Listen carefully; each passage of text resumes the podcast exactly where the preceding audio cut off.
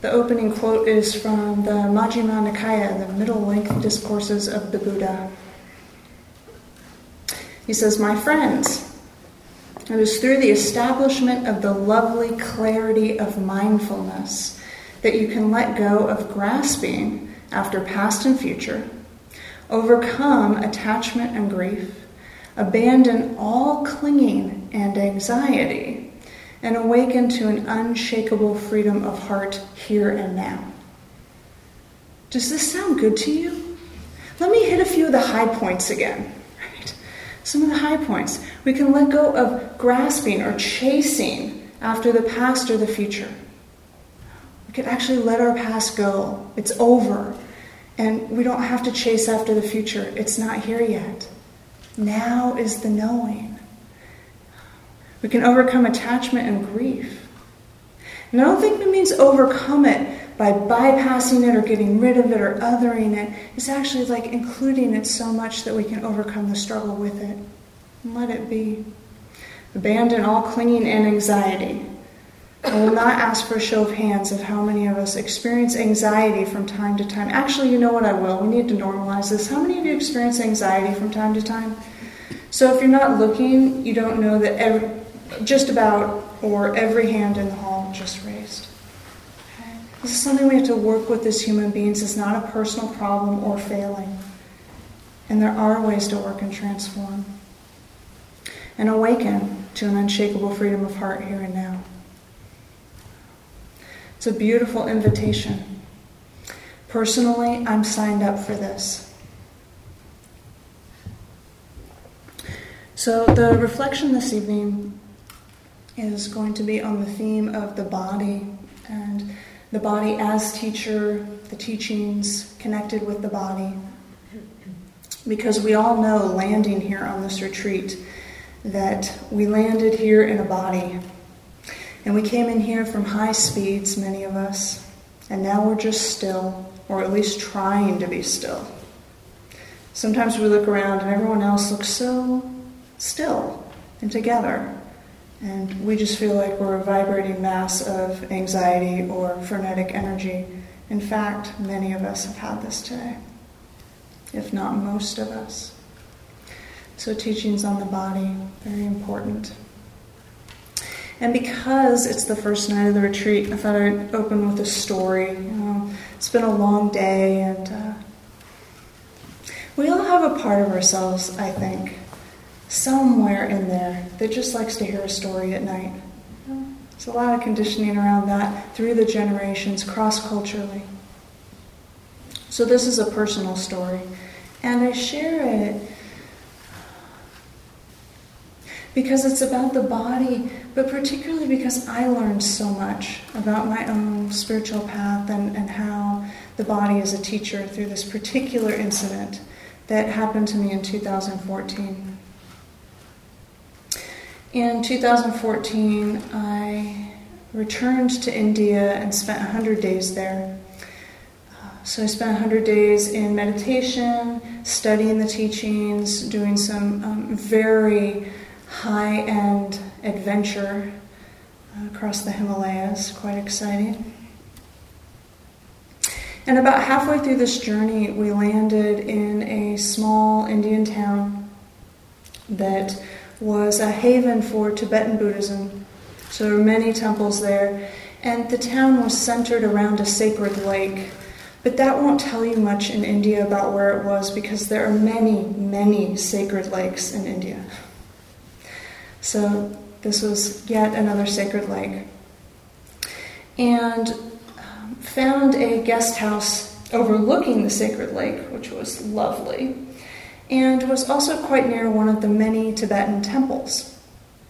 And so one day, it was in the afternoon, I was doing some study of something in the Dharma, and I heard this commotion outside, and so I went and I looked out the window, and lo and behold, there was this large Tibetan temple, and the roof sloped like this, and it was made of metal. And it was still in the monsoon, so it was torrential rains. Everything was wet and it smelled a particular way. And, certainly, the roof of this temple was very wet, this metal roof. And the commotion I was hearing was monkeys. And not just monkeys, but baby monkeys. And the baby monkeys had decided that this temple roof was a slide. I mean, it even looked like a slide to me. It made perfect sense. And so, what they decided to do was climb up to the very top of the roof of the temple. And what I was hearing was them sliding down the roof, and they were making this noise, I kid you not, that sounded something like, wee! we're not as different as we think. So here are these baby monkeys, wee!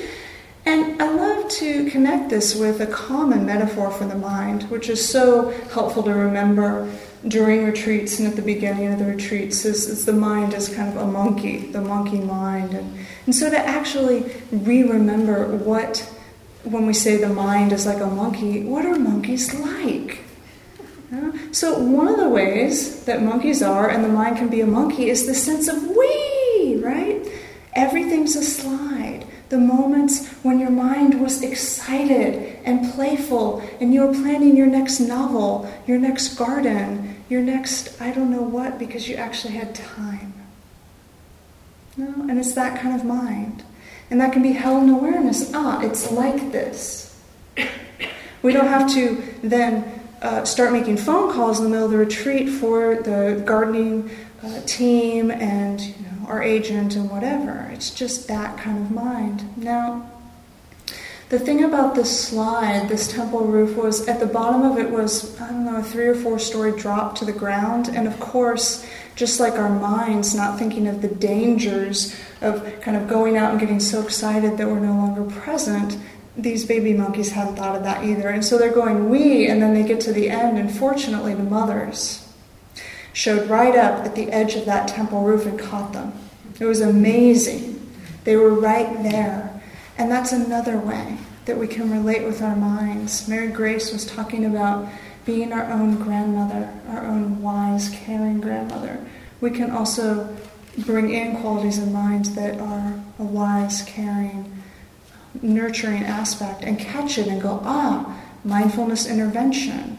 I'm totally lost in we mind. And now I'm back. And here's the breath, totally available to be known. Here's this body sitting here, not in Tahiti, not in Sicily, here, ready to be known.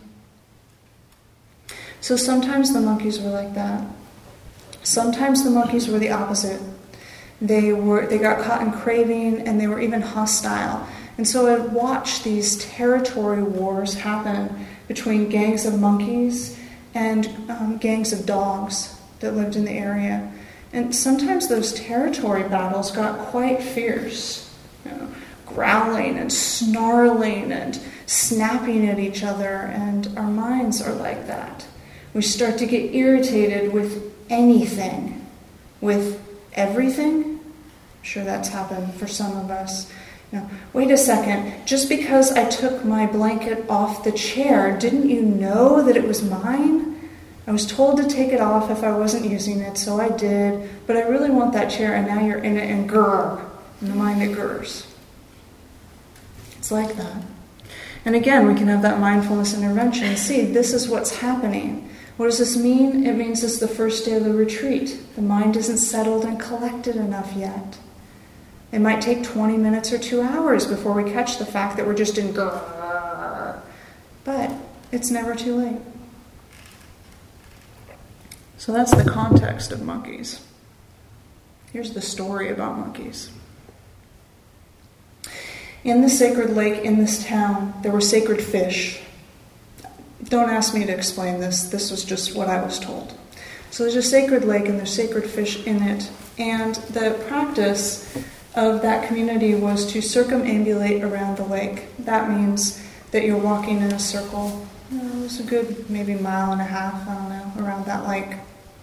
And so I'd watch the locals circumambulate. Sometimes they were saying mantras, you know, Om Mani Padme Hum, Om Mani Padme Hum, Om Mani Padme Hum, which is a mantra of compassion, of heart. Sometimes they were doing their prayers. Some of them were clearly walking for exercise in tennis shoes, moving really fast the way we do when we exercise. Others were walking around that lake talking with friends and catching up. So there are all kinds of ways that this lake was used for practice and presence and connection. Another thing that happened at that lake is that you could buy special fish cookies to feed to the sacred fish in the spirit of connection and blessing. Now, I'm not so sure if these cookies were actually healthy for the fish. They weren't fish food, they were actually wheat based cookies. But they were the cookies that were being sold, and they were being sold by Indian women with their children around them. And, you know, it was a great way to support the local economy. So sometimes I would buy fish cookies and go and feed the fish and do my loving kindness practice and offer blessings and feel blessed. So one day I was deciding to do this and I got the fish cookies and I started walking towards the lake as I had done several days before. There were very, very few Westerners in this town at this time because it was still full monsoon. The conditions were not pleasant. Monsoon means the most torrential rains we get in the US, except hot, steamy, um, impossible to stay dry, impossible to keep the mold off. So, kind of like the East Coast sometimes, monsoons. So it meant that the locals got to know who I was. You know, I became a familiar face because I looked different um, and acted different, and I wasn't a local. And so I'm walking by, and one of the shopkeepers waves to me and says, and, and points kind of far away and goes, Ma'am, ma'am, monkey. And I thought, oh, how nice. He's pointing out the monkeys to me. And I said, Yes, monkey and, and kept walking. And, you know, so there's some monkeys far away, and, and one of them started to come towards me. And, and as it was quite far away, it started to come towards me. I, I noticed, oh, that's a rather large monkey. That seems to be the leader of the pack. And so I noticed it and I continued walking. I, completely clueless of the conditions I was in, wasn't tracking the fact that I was carrying fish cookies. Okay? So here's this monkey, it's rather large, continuing to come towards me. And it's coming closer, and I'm realizing that it's really quite large. I mean, like about this large, the monkey. And then I turn around and I notice that there's monkeys coming from behind me as well. I sort of looked around. Oh, okay. So fear arose in that moment the way that it does when we realize maybe I've got a situation. You know, and it could be a meeting at work, it could be on a dark street at night, it could be in an Indian village with monkeys, but we've all had those moments. Oh, I think I might have a situation here. And fear arises. And I noticed it right away. It was like, it filled me. And um, I, I knew the monkeys wanted my cookies. I knew that this monkey was too big for me to like stand down. And I also had the knowledge that sometimes, occasionally, monkeys in this area were rabid. And my mind was quickly making calculations. All this was happening like about this fast. And then I remembered that it was about 15 hours by car to the nearest rabies shot that I was aware of. And at that point, fear really arose and it flooded me. And I wish I could say to you that I had a beautifully mindful moment and that just like the Buddha did with the mad elephant in one story that was raging mad and racing towards him with all of the intensity of that anger, what the Buddha did was radiate loving kindness so intensely that it stopped the elephant in his tracks, and the elephant bowed down and stopped the war, ended that reactivity.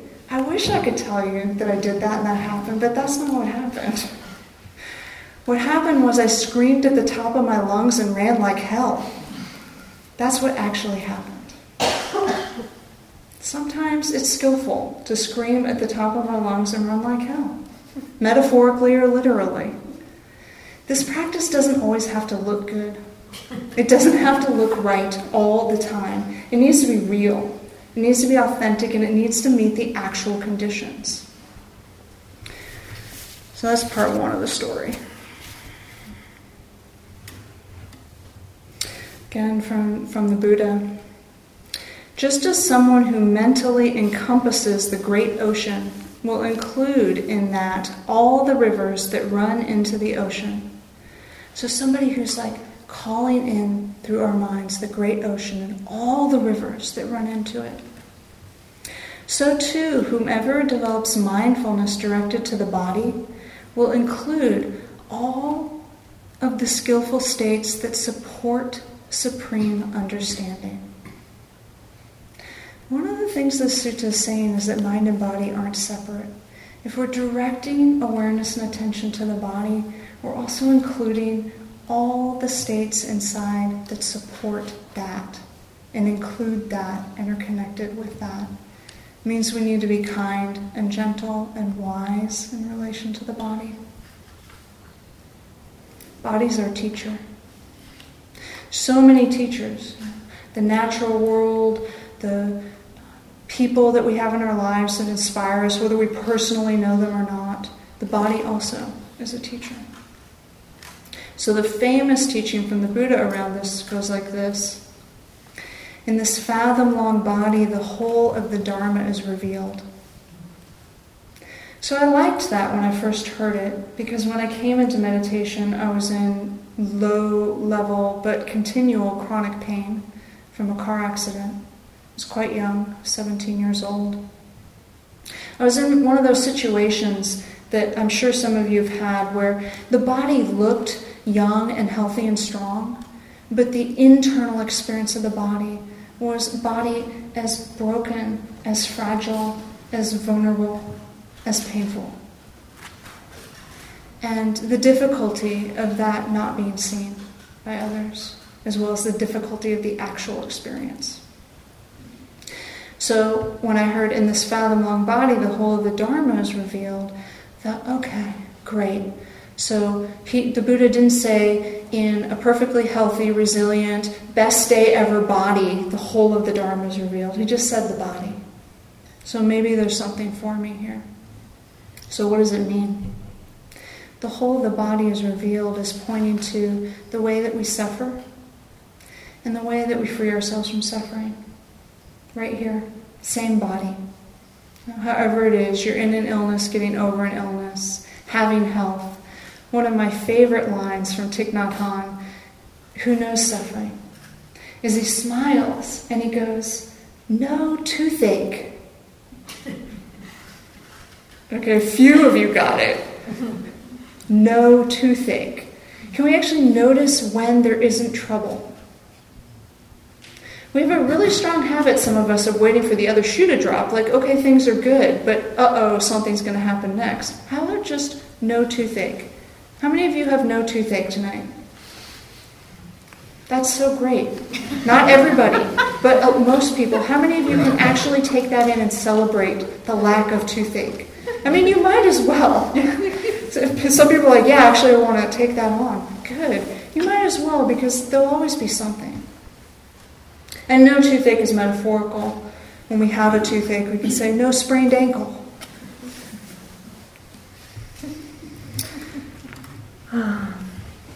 So I'm interested in researching the background stories of some of these really well known teachings. So, background story in this fathom long body. Um, this comes from a commentary by S.N. Goenka. And the backstory, or at least one of the backstories, concerns a deva. now, if you're not familiar with devas, um, in the Buddhist world, it's acknowledged that there's the possibility of unseen benevolent forces. In the Western world, we tend to call those angels. So you don't have to believe in anything, but how about just opening to the possibility of unseen benevolent forces or energies? So this is about a deva named Rohita. A deva named Rohita once passed in front of the monastery where the Buddha was sitting. And this deva was singing, Keep walking, keep walking, keep walking, keep walking. Now, of course, I don't know what the tune was, but that's my tune for this story. Questioned by the Buddha, Rohita said, so the Buddha basically said, Why are you walking? And why are you saying, Keep walking? Rohita said he was walking to explore the entire world and then beyond the entire world. The Buddha smiled and explained Rohita, the entire universe, its cause, its cessation, and the way to its cessation are found within the framework of the body. Right here, not somewhere else, right here. And so, what this last line is pointing to, the entire universe, its cause, its cessation, and the way to its cessation, is a pointing into the Four Noble Truths, one of the fundamental teachings of this tradition. So, I'm not going to teach on that, but I'll just share it as a reminder, and for those of you that are new, in my own words, which are different than the words you'll read in the suttas. And I would highly encourage you with these foundational teachings to find your own words so that you're actually saying them to yourself and talking about them with a friend in your own voice, not somebody else's. So, the way I put them simply first noble truth it's not easy being a human being living a life. Full stop. Second noble truth the basic cause of our dis ease is struggle sometimes called craving. Third noble truth peace is possible. Same body, same family of origin, same job or lack of it, same life. Peace is possible. Same world. Fourth noble truth there's a path to peace. And it involves nurturing our sense of basic integrity, meditation, and wisdom. So then we have to ask what is a body? What is it? I mean, if I ask you to point to your body, I'm figuring you'll know where to point. So we have some idea of where it is, other bodies. But in the meditation world, the body is composed of the four great elements that John mentioned this morning the earth element, the bones, the weight, the solidity, the water element, the saliva, the blood, the way that things flow and are also cohesive in the body. The fire element, which doesn't just include heat and that which generates heat in the body, but also coolness, the range of temperature experienced in this body. You just check right now. You don't have to do anything special. Do you notice a part that's really warm or really cool in the body? That's fire element. And the air element is the, of course, the breath, but also the element of vibration in the body. Space as an element uh, is contained within the body. It's not really of the body, but within the body. And it's nice to remember that there's plenty of space when we're having a lot of reactivity or strong emotions. We can take a deeper breath and say, oh, there's enough air to breathe with what I'm feeling right now, and oh, when I take a deeper breath, I can experience this space in the body. There's enough room for this moment as I'm experiencing it. So, this is all pointing to the first foundation of mindfulness, right? Talk about these ways we can train in mindfulness, and the body's the first. We start there. It always feels important to name that on an absolute level, there is no body. Body's a label. Body is actually a field of sensations in space. And for functional reasons, and because it's helpful, we can point to this and say, This is a hand, and we can point to this whole thing and say, This is my body. And it's totally true. But it's also true that it's not what it appears. There's a field of sensations we're invited into, not a body that's solid and separate and unchanging that we got to try to control. I mean, good luck. I know we all try to control this thing, but good luck. You ever wake up in the morning and go, gee, I think today I'll fall and uh, get a bruise, and then maybe there'll be a pimple here and uh, bad breath. We don't do that, but it happens, right?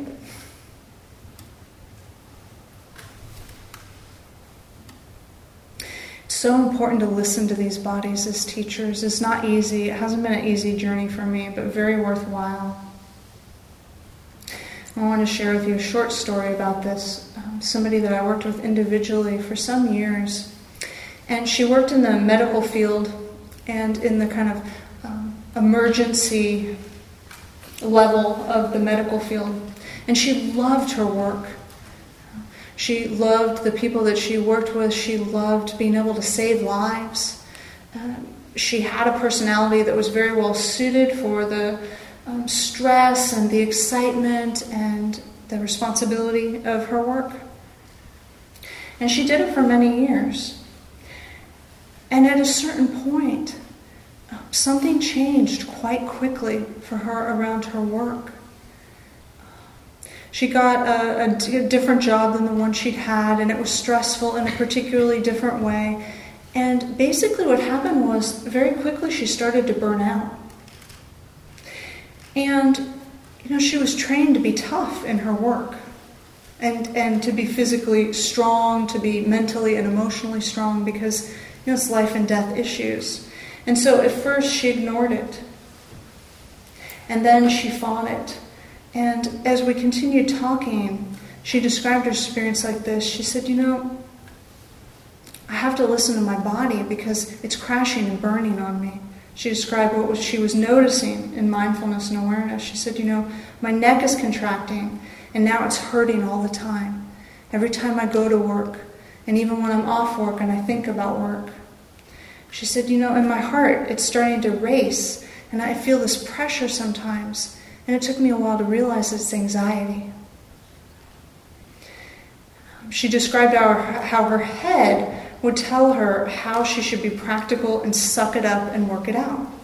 Some of us are highly trained this way mentally. You know? Be practical, suck it up, work it out. But her body knew. And her body knew that she had to take a break, to take a sabbatical. It was such a privilege for me to be in contact with her during this time, during this journey, as she started to explore this and understand it and realize that she actually had to make a change in her life and take a sabbatical. I'll never forget when she said to me, You know, I have to listen to my body. My body knows. I don't know. My body knows. Amazing? And so she went into a sabbatical period and, and worked on getting some other work to take care of herself during that period. She hopes to go back, and we don't know. So, to go back to the story of the monkeys and the circumambulation, now what happened there? Because what happened there for me was very much a listening to the body. What happened was there was a frightening situation that was threatening to my physical safety. Now, I want to name something that's really obvious. Our nervous systems and our bodies love it when we name the totally obvious repeatedly. And insight meditation is set up to support us to name the totally obvious repeatedly. Breathe in, breathe out. Thinking, planning, remembering, excitement, sadness, ache, breathe in, breathe out. We're naming the obvious repeatedly.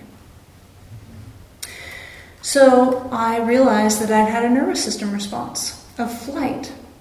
Fight was not the appropriate response. With my conditioning, I was not going to be able to stand down this monkey that was this big. So the system responded, there was a flight response. To me, the key of this whole story is what did not happen after I screamed at the top of my lungs and ran like hell. Because it got the attention of everybody in that part of the village. And everybody came to their doors. The shopkeepers, people were like looking out windows. This um, American woman had just caused a scene in a small Indian village. And if you know me as a personality, you would know that that is the last thing that I ever want to do.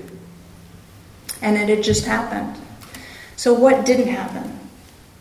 What didn't happen was judgment. That's huge. Anytime you notice that you could have been judging yourself for somebody else and you're not, that's a no toothache moment. Don't miss it.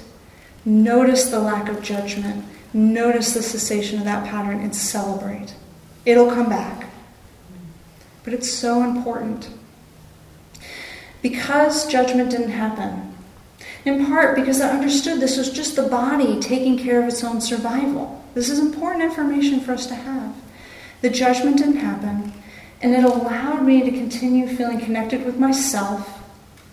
And then instead of looking down and falling into a shame spiral, which would have been so easy in those conditions, all these people I don't know looking at me, and there was some laughter. I could have easily fallen into a story and meaning making that I was being laughed at. I'll never know if I was being laughed at.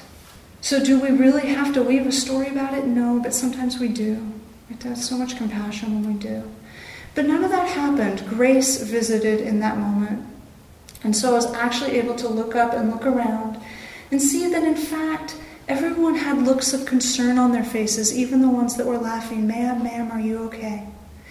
The t- when the tunnel doesn't close in, we can hear the concern we can connect and not feel isolated. And then we can reconnect more deeply with ourselves. And then we can move on and say, hey, I survived. It's over. And that's really what happened. It was a non personal nervous system response. And I realized I survived, I was fine. And truthfully, I went and bought another bag of fish cookies and went and fed the fish. what else are you going to do? Things happen. The car almost hits us. Sometimes we swear like crazy, or we swear at them, or we hit the horn and we get really, really angry because we're so scared and we didn't catch it because, you know, that's what happens. Sometimes we go, wow, that was a close call. Let me take a deeper breath, let me shake it off, and let me keep driving because I got somewhere to go. All kinds of ways it can happen, right? This practice allows for all of that. It's really important to acknowledge that. This practice allows for all of that. It doesn't have to look a certain way. So, in the first foundation of mindfulness, mindfulness of the body, there's a part of it that talks about how we calm the body. It's referred to as calming the bodily formation. And that's what I want to do a little bit about for the rest of the reflection. And then we'll practice with it some in the instructions tomorrow morning. This is kind of the intro, the overview.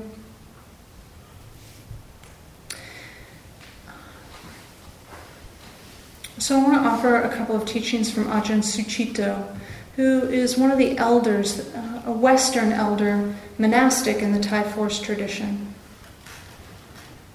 And he renders this Pali word kaya sankhara as bodily energy. We need to be in deep relationship with this bodily energy. So these teachings are actually from his blog. In this day and age, monks, Western monks anyway, blog. So here's the first one Modern life is backless. Use a chair. Legless. Use wheels. And segmented. We live in the upper 10% of our bodies most of the time. Most people don't experience a whole balanced body. The body that they experience is formed day after day by the impact of images from screens or the shock effect of stress. That needs to be addressed and undone. And he says, I don't think you can do that alone just through the mind or the will or even devotion. So, one of the ways I take that is it takes a multi pronged approach to decondition what we're being offered in this world at this time.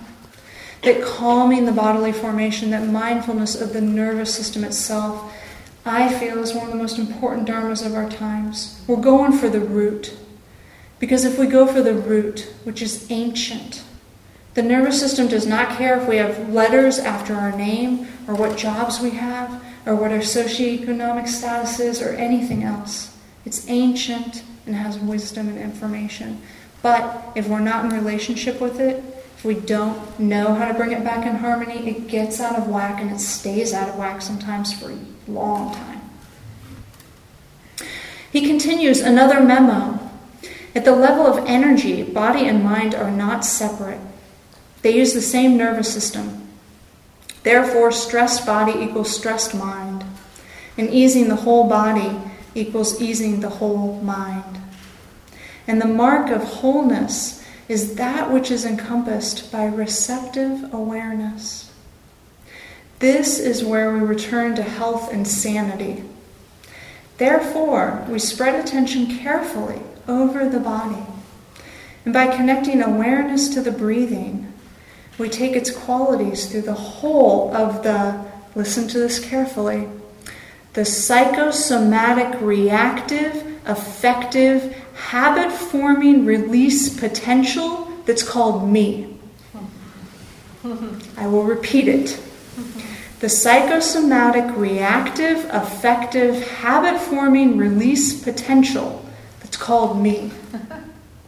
So, no wonder we just say me. That's way too long a sentence. But it points to a much more inclusive reality of what we are.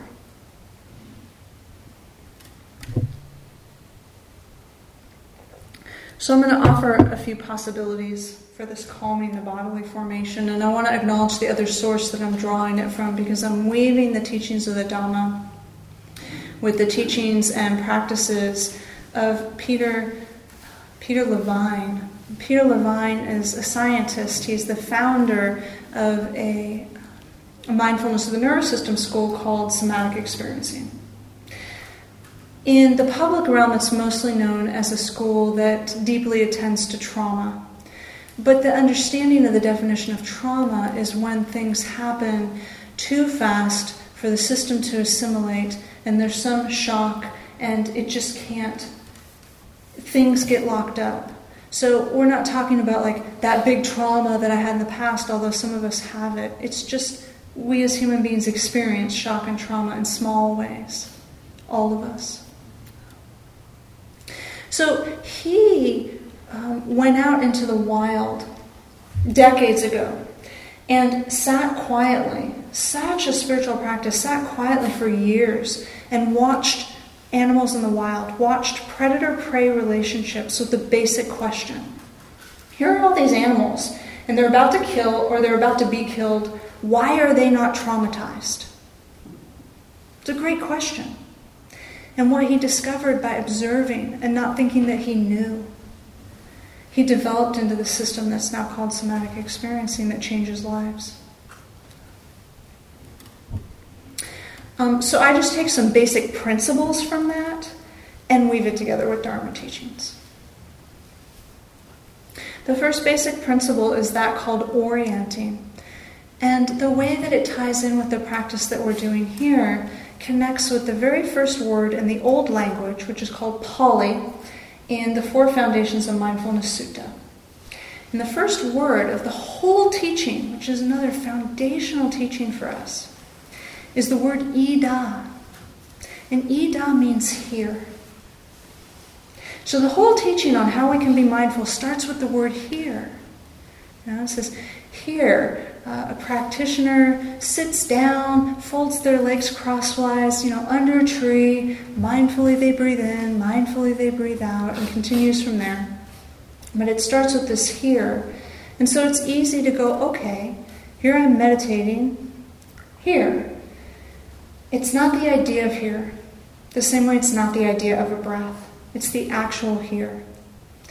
And if we don't bring the body and the nervous system with us, what happens is we sit down and we close our eyes and we try to be mindful breathing in and breathing out, but the system is agitated from the root of the nervous system. And because of that agitation, what happens is endless bursts of thoughts and emotions, which we can work with, but we can also work with it from the root. So in this case, one of the ways we work with it from the root is not an instruction you'll get very often in insight meditation.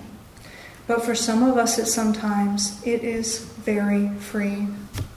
And that is that we use our eyes and we use our necks and we actually look around so that from a nervous system level, we're landing here. Now you can tell yourself, I'm an adult and I know I'm in a meditation hall. That's true. And we've just completely othered the ancient part of our experience of being human that just wants to know in direct experience that we're here. So, this kind of thing works a lot better if you try it out so that I'm not just talking and you're going, huh, use my eyes, use my neck, look around. Just like try it out. Look around to either side, check out the ceiling. Look and find out how many doors are in this hall. The nervous system loves to know where the doors are, and we need to use our eyes and see and not just say, I know there's a door here and here. There are two exits. It likes to see, to know from the inside.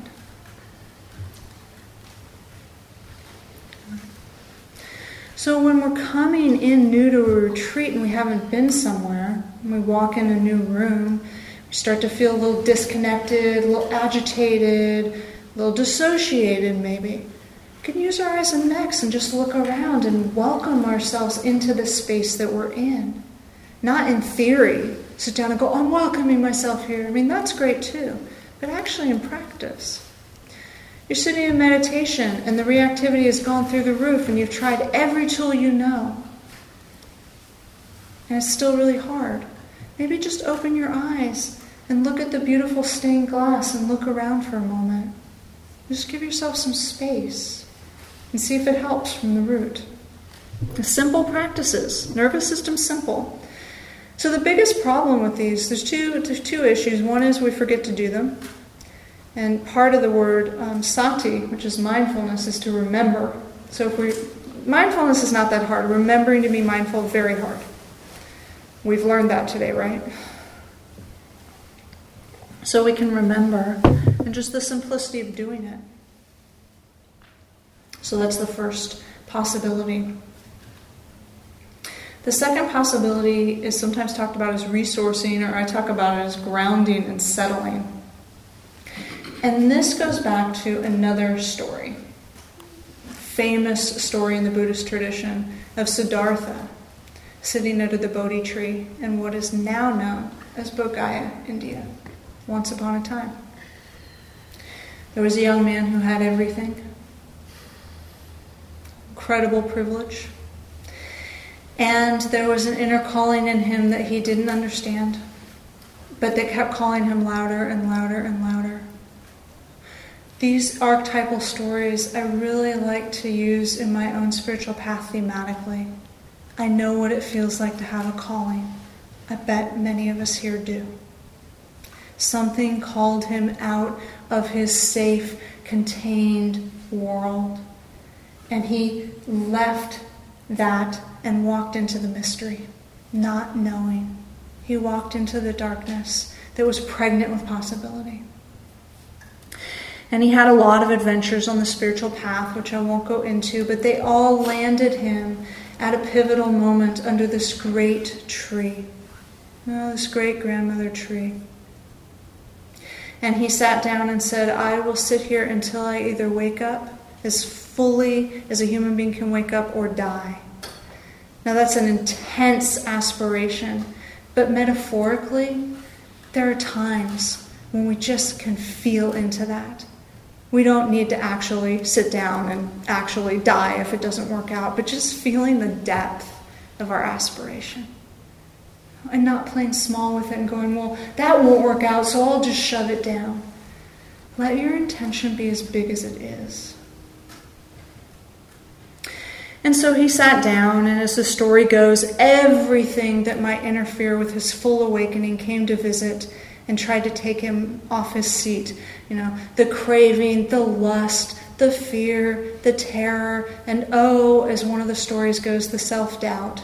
Who do you think you are to be sitting under this Bodhi tree thinking that you, of all people, is going to get enlightened? What if he had believed that story? We would be sitting here at maybe a Christian meditation retreat. What if he'd believed that story? It's high stakes, actually. This choice to believe our story, to not believe our story. We come back around and believe our story again because it's a habit, and then we put it down again, and every putting down counts. And so all of this happened, and as that story goes, because there's kind of several versions of this story, who do you think you are to be sitting under this tree? He took refuge. He put his hand on the earth a power greater than himself. And he said, The earth is my witness to this aspiration to awaken, the power of it, the depth of it, the longevity of it. May it be so. And it was so.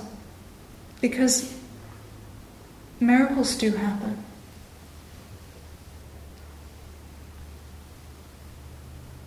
I've been teaching long enough to see that that's true. Not often, we can't control them, and they often aren't what we think they would be. You know, so be on the lookout for miracles. Why not? Not like the one that you thought would happen when you were a kid or how people told you it would be, but just be on the lookout for miracles. Small, big, unusual, amazing. I mean, why not? We're so often on the lookout for tr- trouble. Why not be on the lookout for miracles? Or how about just grace?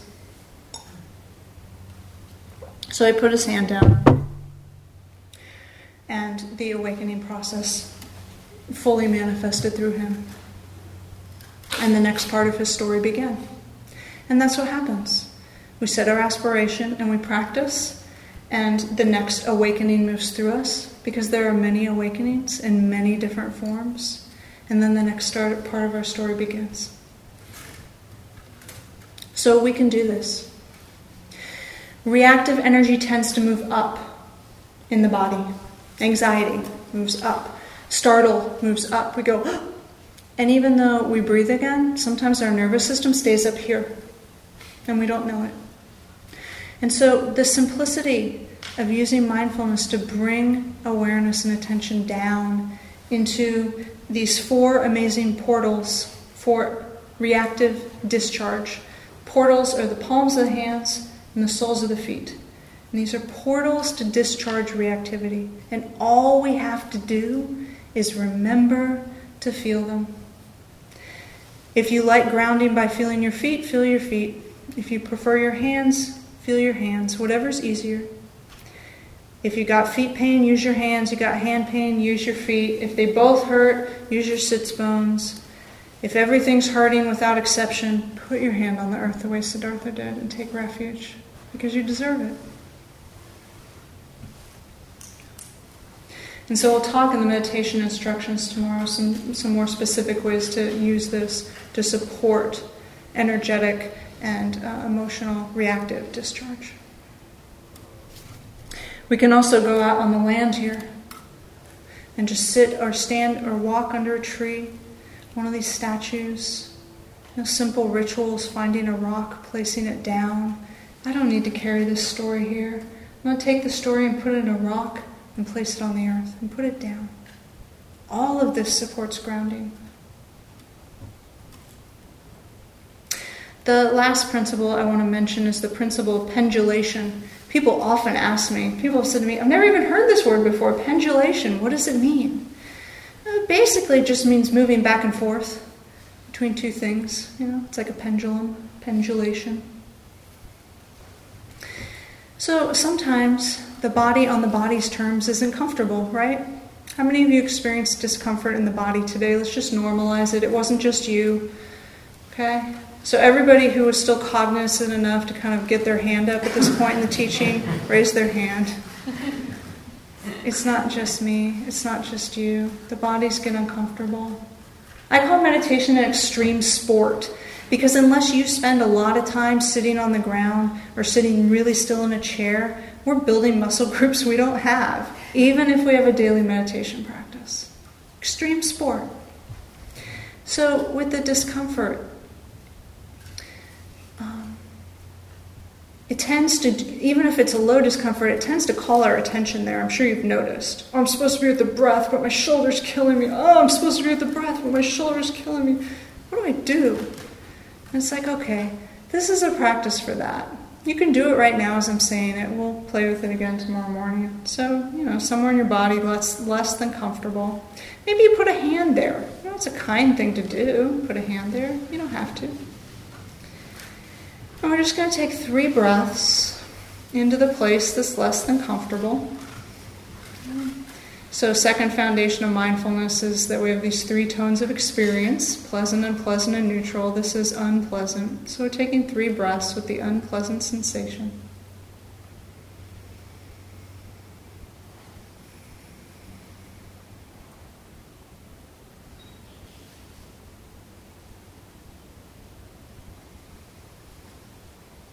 And then we're taking more than three breaths with anywhere in the body that has either a neutral sensation or a pleasant sensation. And I know that you might get tugged back to where it hurts, but just try to stay with where it's neutral or pleasant and take a whole bunch of breaths there. Just acknowledging right there, there's no toothache.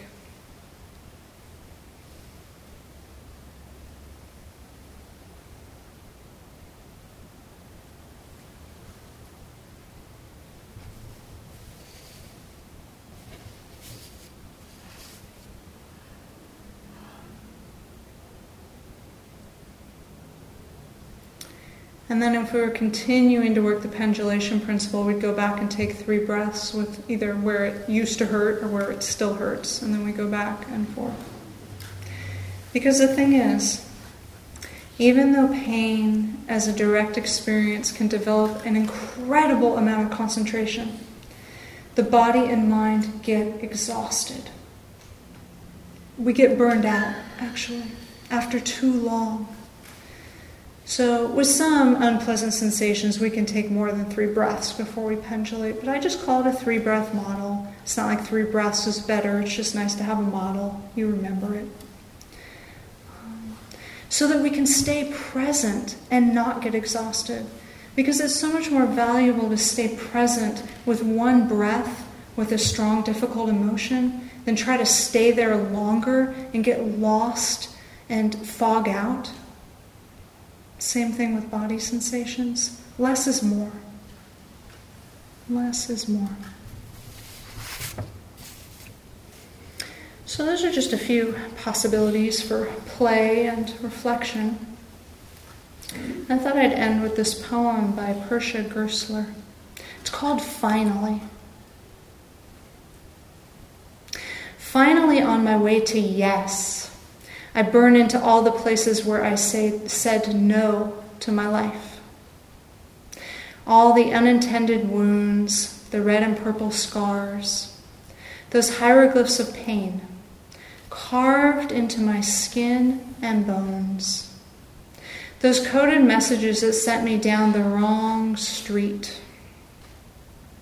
Again and again, where I find them, the old wounds, the old misdirections, and I lift them one by one close to my heart, and I say, Holy, holy, holy.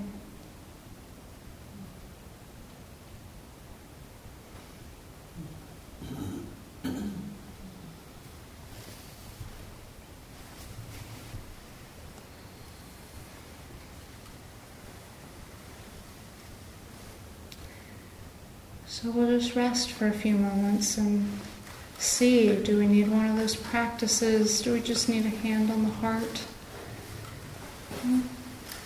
See what resonates. Let the rest go. Accessing our own wisdom from the body itself in the quiet moments.